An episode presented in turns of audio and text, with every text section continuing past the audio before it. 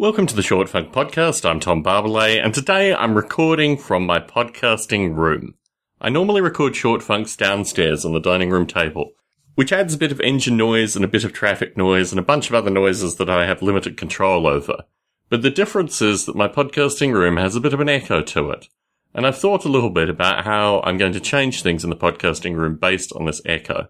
From Model Rail Radio Show 100, which was basically the point where the podcasting room was ready to show for participants in Model Rail Radio Show 100 on location, I then stripped down the podcasting room and started to consider what I could do with the space. I had some feedback from Model Rail Radio participants who had seen the podcasting room for the first time, and the general advice coincided with my perspective, which was I needed to get rid of the cheapest possible bookshelves that I'd been carrying around through our time in the US and consider custom shelving for my podcasting room. In addition to custom shelving, I also wanted to have the floors polished and just make the space into something that's slightly more hospitable. My current podcasting room, truth be told, is perfectly fine. It's perfectly hospitable. But it does have a vast quantity of stuff in it currently that I'm slowly but surely packing up and moving into the attic.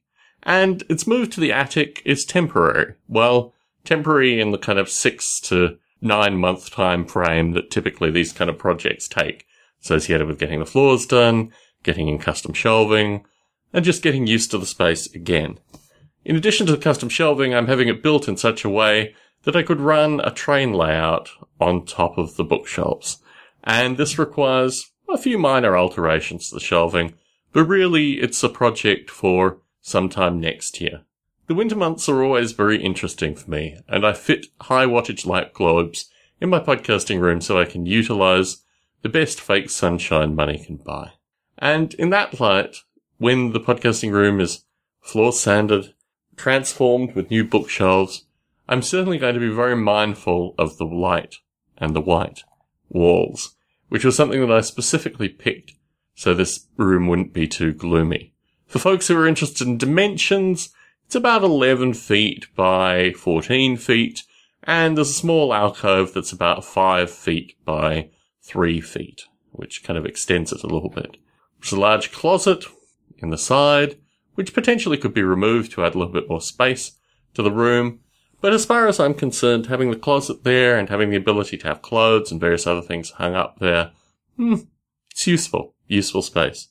Historically, I've always had spaces, or I've always at least tried to make spaces available to me. Even when there hasn't been space available, I've created intricate boxes, sometimes from army surplus stores, in order to hold various critical documents and various critical bits of text. And as I go through my podcasting room slowly but surely, and I probably should describe that what started as a very fast pack grew to a dwindling halt about two and a half, three months ago when the work commitments kind of extended. So this has been the first weekend that I've had an opportunity to get back into my stuff and do some decent packing. Not some heavy packing, but just some decent packing, kind of getting up to pace with the view that ideally by the new year, the space will be available to have the floors done and to start looking at custom shelving. One of the things I really like about my podcasting room is my ability to have hand-picked pieces of artwork usually hand-picked pieces of artwork that have some familial connection, but increasingly I also buy just little bits and pieces that catch my eye. Most of my artwork has people in it.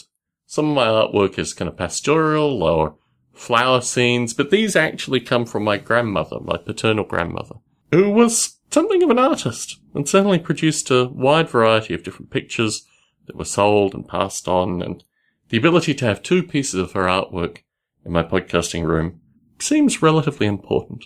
In terms of my books, I reduced my books greatly last year, went through and got rid of a vast quantity in large part based on the space of my room. But increasingly, I think the books that I have left, I'd like to showcase a little better. Maybe glass fronted bookshelves for some areas, maybe various other things, but these are still issues that I'm considering. In the short term, a lot of it is about breaking stuff up. Sets of books, collections of things, stuff that had previously all been in one large box has to be moved into a series of smaller boxes, so they're easier to stash up in the attic. And I've become quite an expert associated with how heavy something should be if it is to go in the attic. I'm not a fan of standing on wobbly stairs, trying to hold three things at the same time. So really the way that I've broken up stuff to go in the attic has been associated with the easiest possible transportation. But given time, I will be able to take photographs of the space. I'm really looking forward to actually having the floors done because the floors are kind of worn in various different patterns and the ability to have some degree of uniformity would be really very nice. But for now, I sit in my podcasting room with curious echoes, recording another short funk. Tom Barbalet in San Jose, signing out.